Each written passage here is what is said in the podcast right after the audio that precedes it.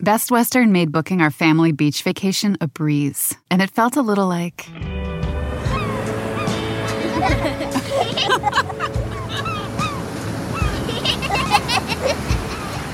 Time to go. Oh.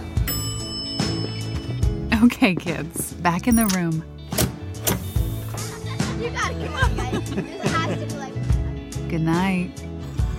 Life's a trip. Make the most of it at Best Western.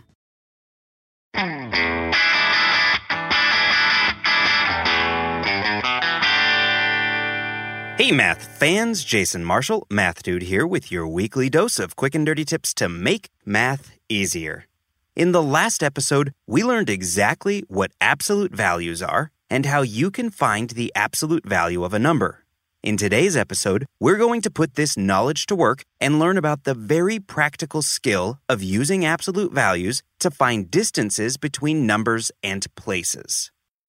As we talked about last time, the quick and dirty way to think about absolute values is that the absolute value of a number simply tells you how far away it is from zero on the number line. For example, since the numbers 5 and negative 5 are both 5 steps away from zero on the number line, they both have the same absolute value of 5.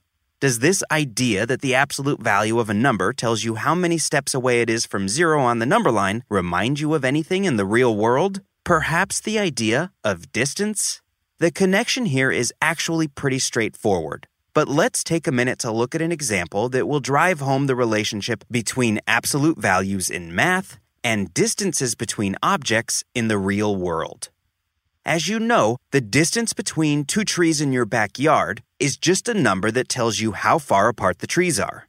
If you draw a coordinate system in your backyard, which is really just a number line, and set one of the trees at the origin of your coordinate system, the location marked 0, then the distance to the other tree is the absolute value of its location in your coordinate system. For example, if one tree is at the location marked 0 and the other tree is 7 steps away in whatever direction you choose to be the positive direction, then the distance to the tree is the absolute value of 7, which is just equal to 7. If the second tree is instead at negative 7 in your coordinate system in the opposite direction, its distance to the tree at the origin is the absolute value of negative 7, which is just equal to 7. In other words, independent of direction, the second tree is always 7 steps away. Best Western made booking our family beach vacation a breeze, and it felt a little like.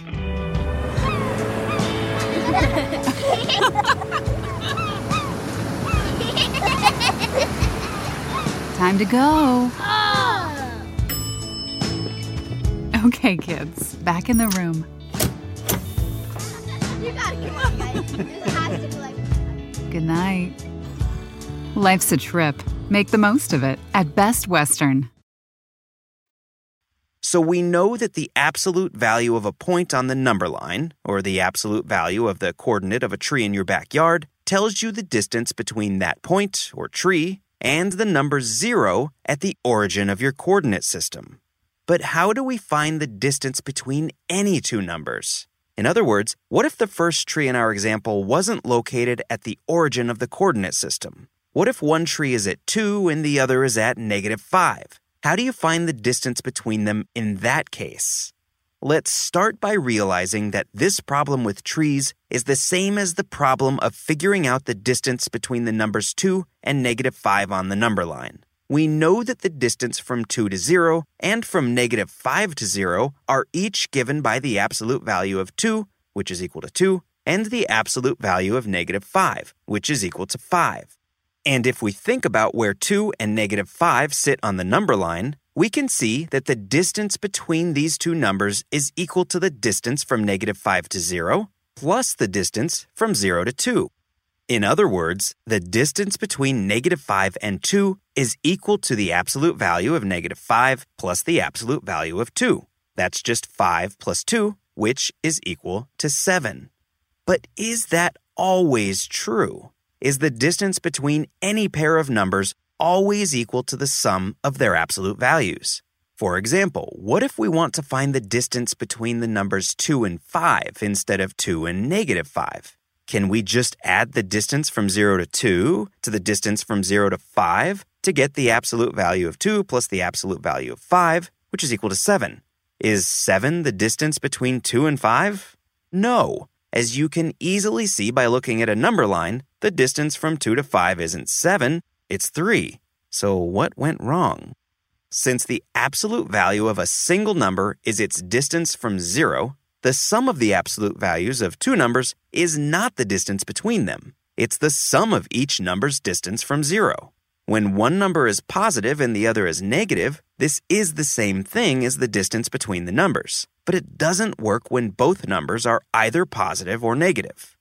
Okay, but what's the right way to calculate the distance between any pair of numbers? The quick and dirty tip is that the distance between any pair of numbers is given by the absolute value of their difference. To see what this means, let's go back to finding the distance between the numbers 2 and 5. The absolute value of their difference is just the absolute value of 5 minus 2, which is equal to the absolute value of 3, and that's just 3. And as you can easily check by looking at a number line, 3 is exactly the distance between 2 and 5. As you can also check, this works for any pair of numbers.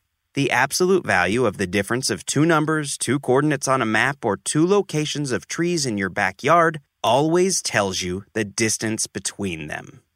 Before we finish up, it's time for this week's featured number selected from the various numbers of the day posted to the Math Dudes Facebook page and to QDT's new blog, The Quick and Dirty.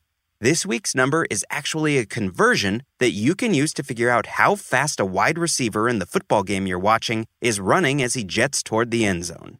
The trick is to know that a speed of 10 yards per second is about the same as 20 miles per hour.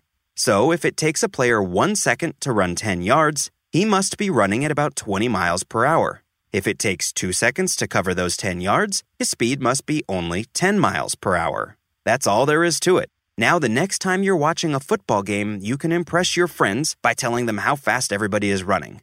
Okay, that's all the math we have time for today.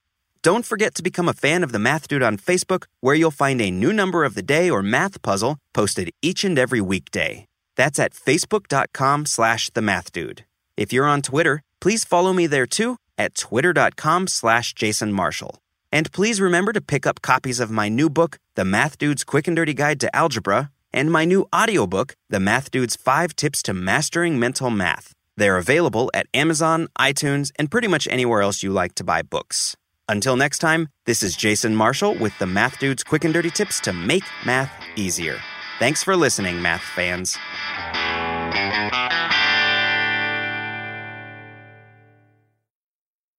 Best Western made booking our family beach vacation a breeze, and it felt a little like.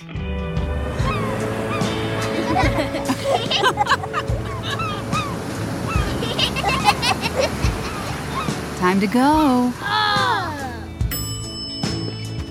Okay, kids, back in the room. You gotta come on, guys. This has to be like. Good night. Life's a trip. Make the most of it at Best Western.